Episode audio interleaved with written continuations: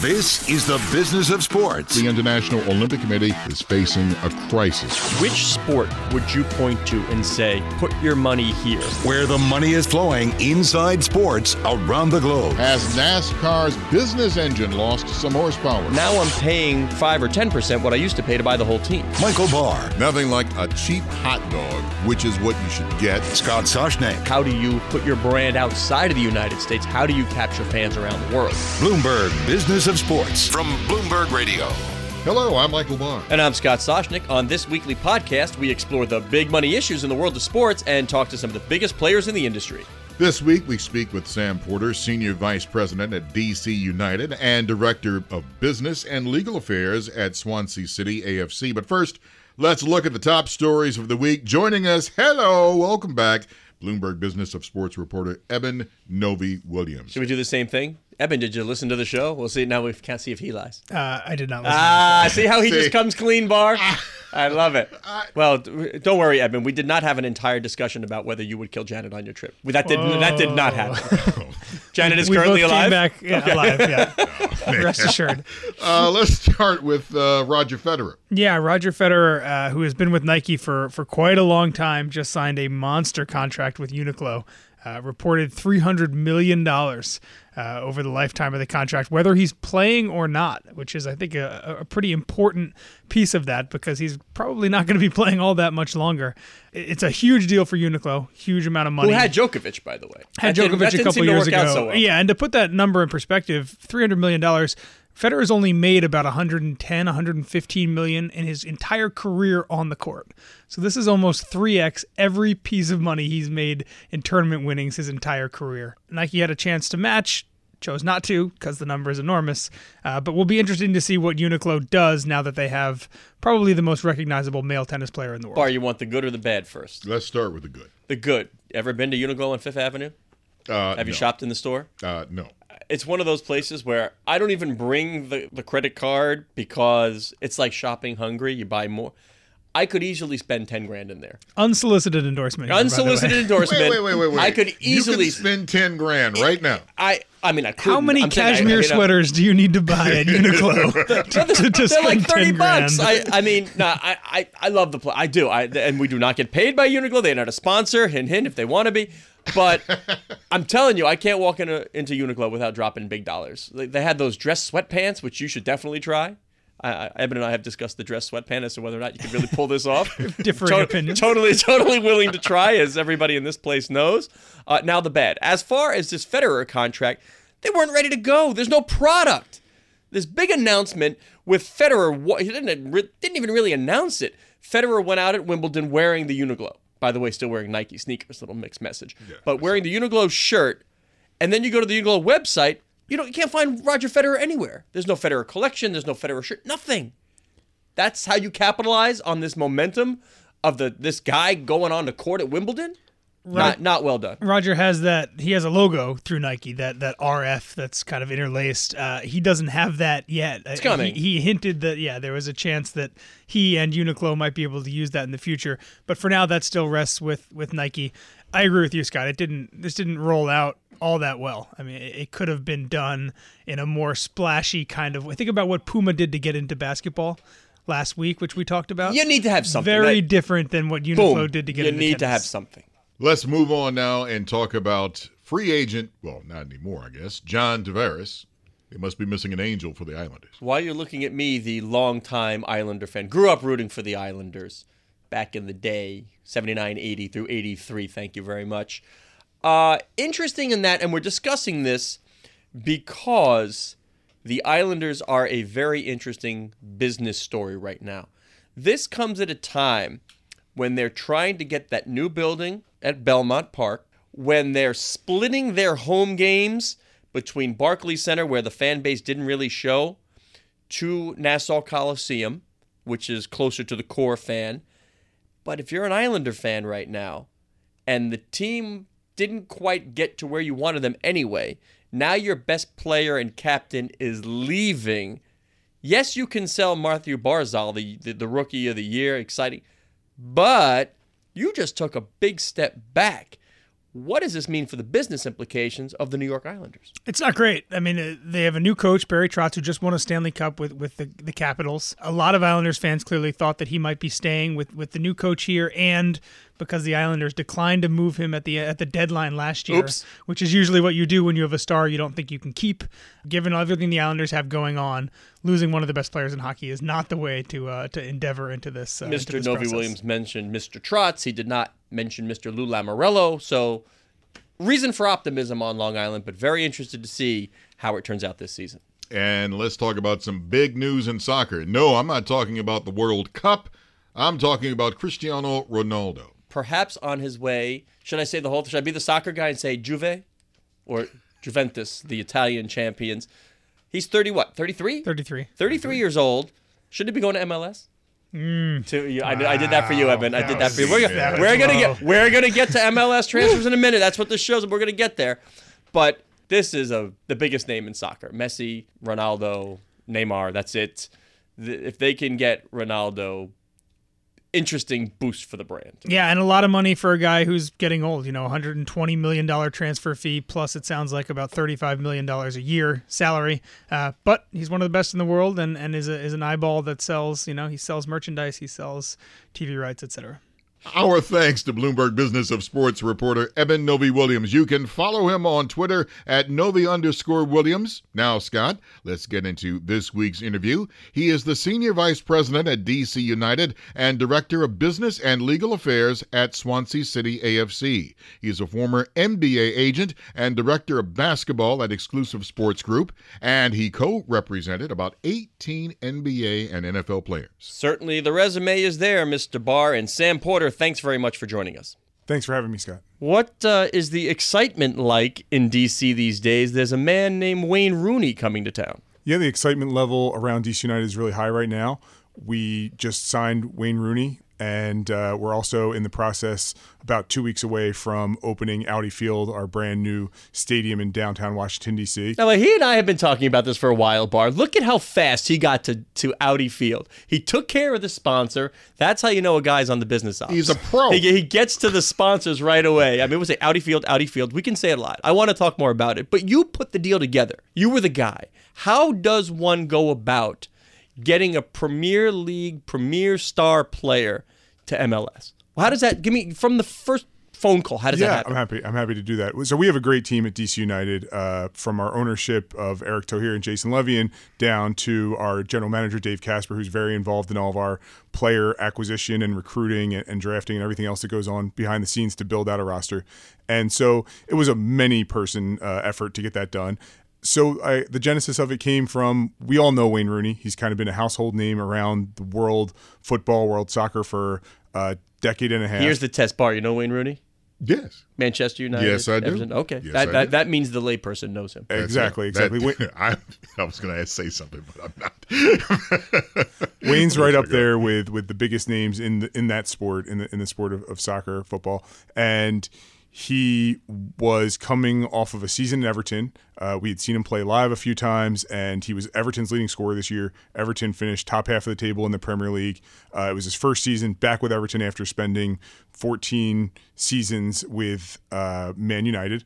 And we now that we're opening the new stadium Audi Field and have revenues that can justify spending on a premier type of a player like Wayne, uh, we wanted to go get somebody that was going to make a difference to us uh, first on the pitch, but then also help us connect with fans and the broader socket marketplace in the country, and uh, specifically in the DC market. And and so the process was just like any other sports deal, reaching out to the player's agent. So we connected with with Wayne's agent, uh, lovely gentleman named Paul Stretford. Uh, Paul was like, "Hey, you know, we didn't, we weren't really thinking about this right now, but but let's talk." Really wasn't thinking about it at all because if I'm looking at David Villa, if I'm a player, I'm starting to think about, hey, how much can I earn playing there? Eh, Not as much stress. I mean, David Villa walks around New York, nobody knows who he is. They kind of like it at this point in their career. Th- that's right. So so Wayne had a multi-year deal with Everton. So I think they weren't thinking about it at that juncture quite yet because I think they thought he was going to be with Everton for a couple of years.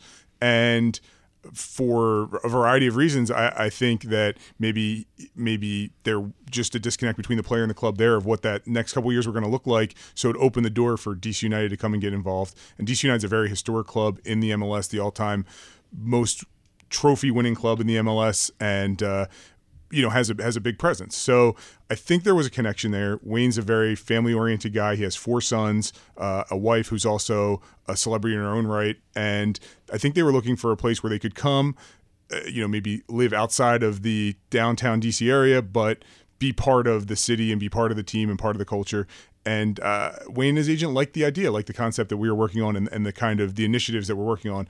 Uh, I've mentioned the, the new stadium Audi Field a few times, but we're also building out a 50 plus acre training complex, DC United type of camp, campus in uh, Loudoun, Virginia. Well, you mentioned Paul Stretford. You used to be what Paul used to be. You were a former sports agent, and then you switched, and then you went to the front office. Smartest what, movie ever made. I was going to ask what what propelled you to do that.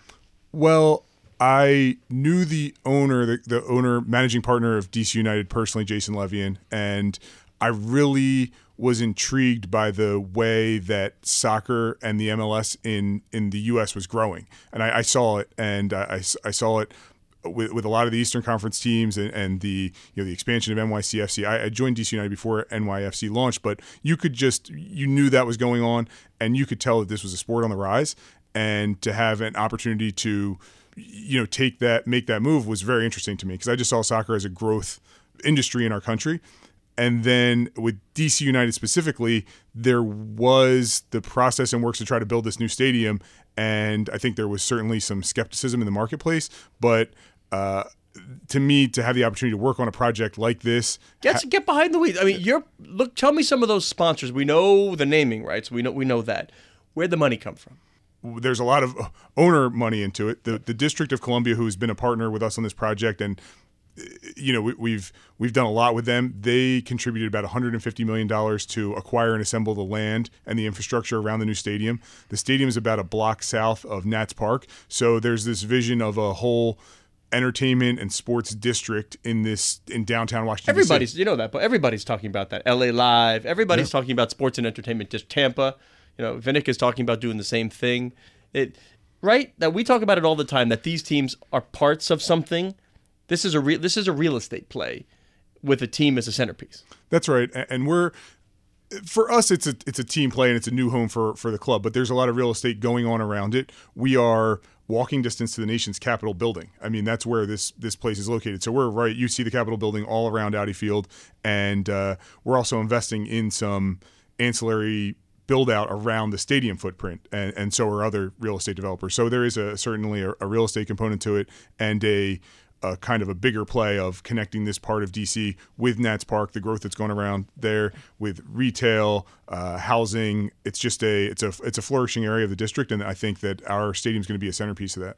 Is it better to be part of an entertainment group as in the soccer club, as in a baseball club, as in a football club, all under one umbrella? Or is it better off for a team to be an individual doing its business? I think there's there's plus pluses and minuses to both. I think when you're the team, you can be nimble and you can do things quickly and they make the most sense for that specific entity. But then you also see groups like AEG that own multiple properties and are able to bundle them together and, and do broader deal. So I think uh, I think it's a case by case scenario, and there, there's probably you know upside and downside to both, really. Sam, what's the reality of a big name soccer player coming in in terms of moving that financial needle. What does Wayne Rooney do for DC United in the ledger? What we project Wayne will do is we, we already had really strong ticket sales and suite sales and sponsorship sales around the new stadium. A new stadium is a big deal for any marketplace, but a guy like Wayne Rooney, who's truly one of the you know three, four, five most recognizable names in his sport, um, it just elevates things to a whole nother level f- for us. And what that means is more interest from sponsors, more interest from media, uh, everybody reaching out to us wanting to get how can they get involved with with Wayne, existing sponsors who want to elevate their involvement, and then uh, sponsors who we hadn't connected with before who are now reaching out and saying this has captured the interest around the DC sports market. We're just coming off of the Capitals winning the Stanley Cup, and now it seems like the Wayne Rooney, Audi Field, DC United story is kind of the focal point uh, in the in that market right now. That's a nice thing because you're getting, we talked about it earlier, you're getting more sponsors now coming in, especially enjoying soccer. You know, back in the days with like an old coot like me, and it's like soccer, isn't that that thing, you know, where you kick the ball around, whatever? That's years ago. He's now, still one today, of, he's still one of those. He, he's still asking when and if soccer's going to make it in Yeah, well, America. he no, I- he I have actually finally he asked that question, Sam. He I did. says that. I did. And I finally realized that I need to shut up because this is getting off and getting Be, big. be careful. Don't don't let your wife might listen to the show. She's Oh, going to hear you she's finally already realize you should shut up. That was you missed that boat a long time ago. but but I, the, the sponsors are, are coming in, and that's got to be a great thing. Yeah, we have some great marquee sponsors with with DC United. We have Heineken, who's actually built out the deck within the stadium. Uh, that's a multi-year deal. They're a league sponsor, but they also want to do something special with DC United in the new stadium. Obviously, we mentioned Audi several times. The, our front of shirt sponsor is a company called Leidos, which is a technology company. We did a uh, private event for them in Audi Field last week to kind of open the stadium and, and get a, a test run in. So th- those are kind of three of our big major sponsors now, but they we're in talks with a bunch of people that are coming in and wanting to get involved, and and, and Wayne uh, really helps energize that. Sam, we're talking about the popularity of soccer. One question I posed to Mark Abbott when he was on the show is justify the growing valuations. Because on the media side, anyway, the numbers aren't there. This is not one of the big four sports in the dollar take. What do you see that justifies the growing revenue and, and the valuations of MLS teams? Well, it's a good question because we have the the World Cup on right now, right? And it's a time where soccer is a popular sport. It's the most popular sport on the globe. And so what what the MLS is doing is I think becoming the best soccer league right now is working to be the best soccer league in the Western Hemisphere. So a lot of the talent comes out of South America, but the leagues have a lot of issues. They're not um, you know run really well top to bottom from an infrastructure perspective. And so what the what the MLS has the opportunity to do and and is doing and, and should continue to do is be that best league in the Western Hemisphere. And we have a lot of fans globally. Uh, when I go to the UK, there are always people uh, asking about MLS. There's a lot of interest there. So there's no relegation in our league, and there's there's relegation in essentially every other uh, soccer league around the world. So what that means is you never have to worry year over year if you're going to be in the league or not. So right there, you're locked in. You have your spot in the league locked in. And we know that live sports, and, and you guys probably know more about this than I do, but we know that that live sports truly are the driving force of subscriptions uh, for for cable services and and OTT bundles and everything else. So live sports and and and a pop you combine the attractiveness of live sports with the sport of soccer which is going to be popular and then kids who grew up with the MLS being the norm as opposed to people who got to it later in life I think that's what justifies the level of of valuation that teams that people are putting on MLS clubs now What do you see as the future of the media deal? Do you see, because of the nature of the fan base, younger, skew, tech savvy, that MLS might be one of those leaders in sort of OTT push instead of the traditional linear television? It's certainly possible. You know, not my. That's going on at the league level, and I, and I talk to those folks on a regular basis. But what, I, I think that's certainly possible. I think digital and that that next generation of of media rights, uh, I think the MLS will probably be one of the forerunners into that because you're right. Our demographics do skew younger. We I think we have the youngest demographic out of the NFL, MLB, NBA. I think we're right there with the NBA of having very young demographics compared to the MLB or the NFL. So I do think there's a, a real chance for us to be a uh, you know kind of a first mover in that space. Sam, what programs do DC United have to help the kids get into soccer today and hopefully one day become a member of DC United? Yeah, that's a great question. We have an academy all around the DMV area with about a 75 mile footprint radius where we're out there attracting young players and we're investing a lot into that now with the campus in Loudoun County that I referred to earlier. It's going to be about a 50 plus million dollar project and we're going to run all of our academy programs through there while still maintaining a couple of pitches in the district to make sure that we don't lose our connection to the to the city itself. Um, and we've had homegrown players. Uh, a guy named Andy Najar, who we got, who we sold to a Belgian team, uh, who's been you know rumored to go to Premier League teams. Um, Bill Hamid, who was a homegrown player who's now playing in Europe. We've had some real talent come through our our academy system, and our next step is to kind of bring in more because the, the DMV is really a hot hotbed, and we're investing in this Loudoun campus and academy to help uh, energize that and bring in even even more of that. And we hope that you know signing a player, going back to the whole Wayne Rooney thing, signing a player like Wayne and having him be a local sports icon will energize that even further. And it, it, there's already a, a huge amount of, of interest in youth soccer around our area. I played some fairly high level soccer growing up. Is it still the same? Wheaton, Maryland, Reston, Virginia, Springfield. Those were the teams I remember playing. That is that still the hotbed?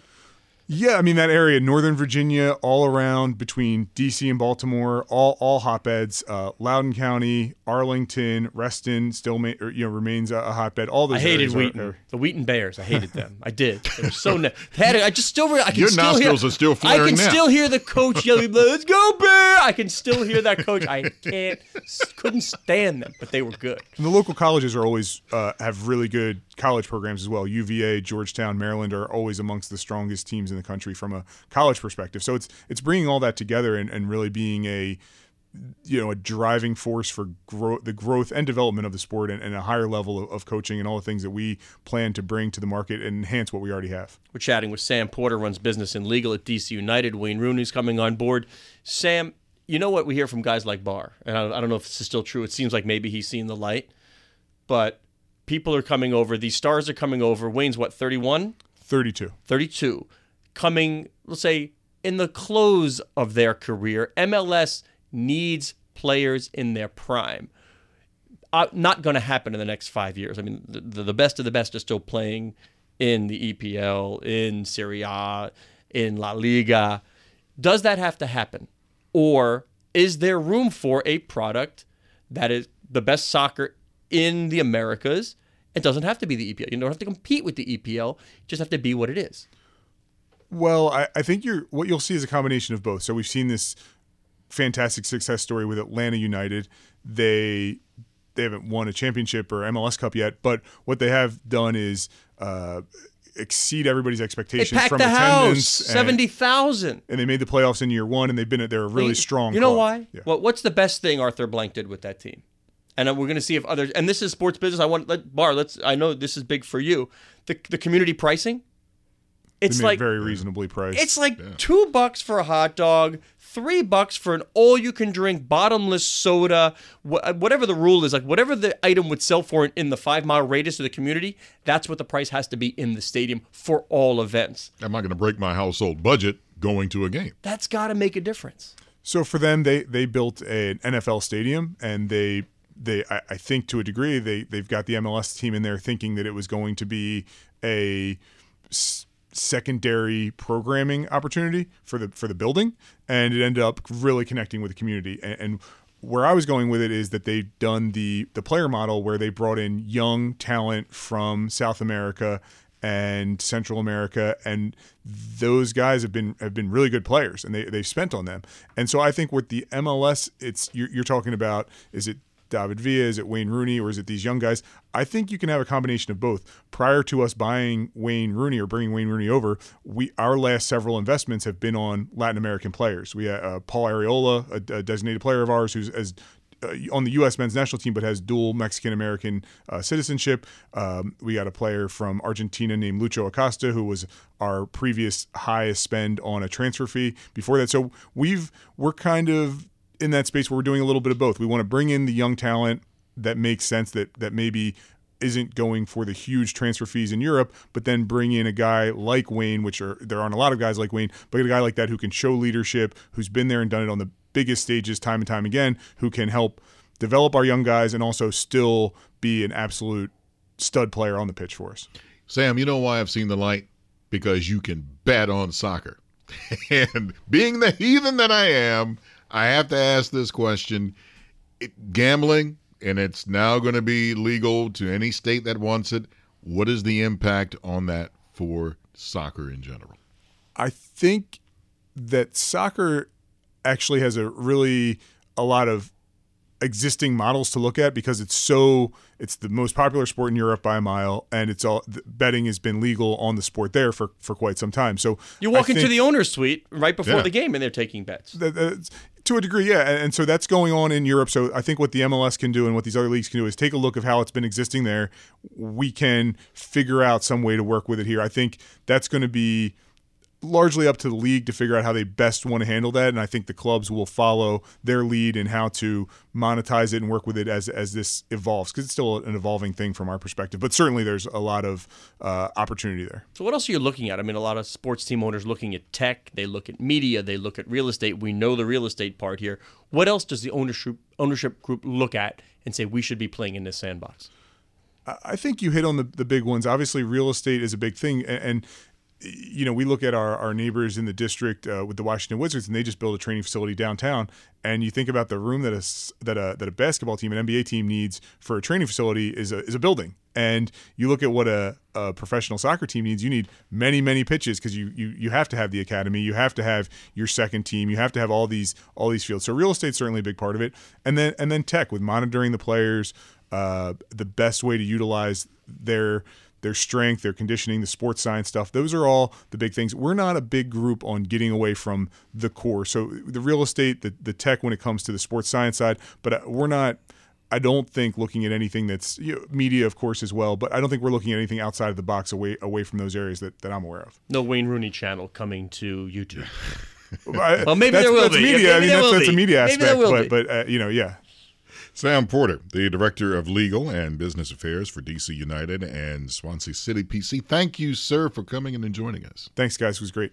Takeaways. I, I'm just really impressed with Sam about how he changed from being an agent to where he is now. Because my first thought is like, well, boy, there's a lot of money involved in being an agent, but Sometimes. sometimes. Yeah, thank you, Jason Levien, for getting him out of that business. Yeah. exactly. And so it, I guess it depends on you know what what you have ahead, and he's obviously he's, he's big in what he does. My takeaway is that we finally converted you into a believer that soccer is not one day going to arrive, that it's a real thing. Maybe not the justification for the valuations that are out there. We talked to Sam about that. But in a world that is changing, in a media perspective, where you have ESPN Plus and everybody else has an OTT, this sort of product, younger demographic, tech savvy, there's a marketplace for that. There is value for that. And you can get in at a lower number than, say, a big four sport. So if you can get in, and if soccer continues the pace, and if everybody, that thirst for content stays, there's a good investment. My goal is to be the number one pick. That's something I've been dreaming of since a kid. feels better to be number one than number five. I wear the number because of Mike. We have a chance to go for three in a row. Good numbers at a good time. When I first started wearing that number, I was just happy and proud. Bloomberg Business of Sports, the number of the week. Time now for number of the week. Love this one. This is one of those we discussed. We Love discussed it. this one. Love it. Now, and, and now this is about bowling. Now I got to explain something. I used to actually I was I'll bet you have semi-pro. a, you probably have a shirt on a what? I do. I, I'm not kidding. I, Like I, Colin Tipton wanna- producing this week. We need it. We need an entire episode on the bowling past of Michael Barr. I was, Can we do this? I was a strong amateur involved in this. I won a couple of tournaments. I, and you put two fingers up. I a put couple. two fingers. High game. I mean, there's only one question for you. Ask a bowler. High game of. Two ninety nine. Oh my! What, which frame did you miss? I, obviously the tenth frame, Oh. but it was the last shot I threw, and I left the nine pin. Oh, Ball you came got- in too strong. All right. Well, 299 should have been the number of the week, but we'll do the number one. Number one, because I have never heard of this before. A bowler has actually been stripped of her medal. It happened to German bowler Laura Beuthner. I hope I'm. You, you know why you've never heard of it? It's the first time it's happened. It's the first time it's ever happened. Right. That's why the number one. Number one. is there. First time it happened. Number one at the 2017 World Games, she won the gold medal, but then she tested positive for a banned substance. Both now, both su- both samples tested positive. what she tested positive for was hydrochlorothiazide. Now, what it is is that that's supposed to be a masking agent for hiding something. Right. You took something else, and then you, take took this to hide else. it. Right. That happens all the time. That's why these masking agents are on the list of banned substances. Now she says she doesn't know how this happened. That's the that's the standard response. I don't know how this could have happened. You're a bowler. Tell me what what what advantage could you possibly get? Do you really get that winded in the tenth frame? Well, this is not like cycling, where you know, is about endurance or football or anything. Move it like on, that, Barr. You're trying to make athletes out of this thing. Move I- it on, you know Barr. It's just number one, first time it's ever happened, and just thought everybody'd like to know about it. Well, thank you very much. You've been listening to Bloomberg Business of Sports. We are here each and every week at the same time, exploring the world of money and sports. I'm Michael Barr on Twitter at Big Bar Sports. Big Bar, and I'm Scott Soshnick. You can follow me on Twitter at Soshnick. Thanks for joining us, and please tune in next week when we speak with the biggest and brightest in the sports business industry. Thank you, Scotty. You're listening to Bloomberg Business of Sports from Bloomberg Radio around the world.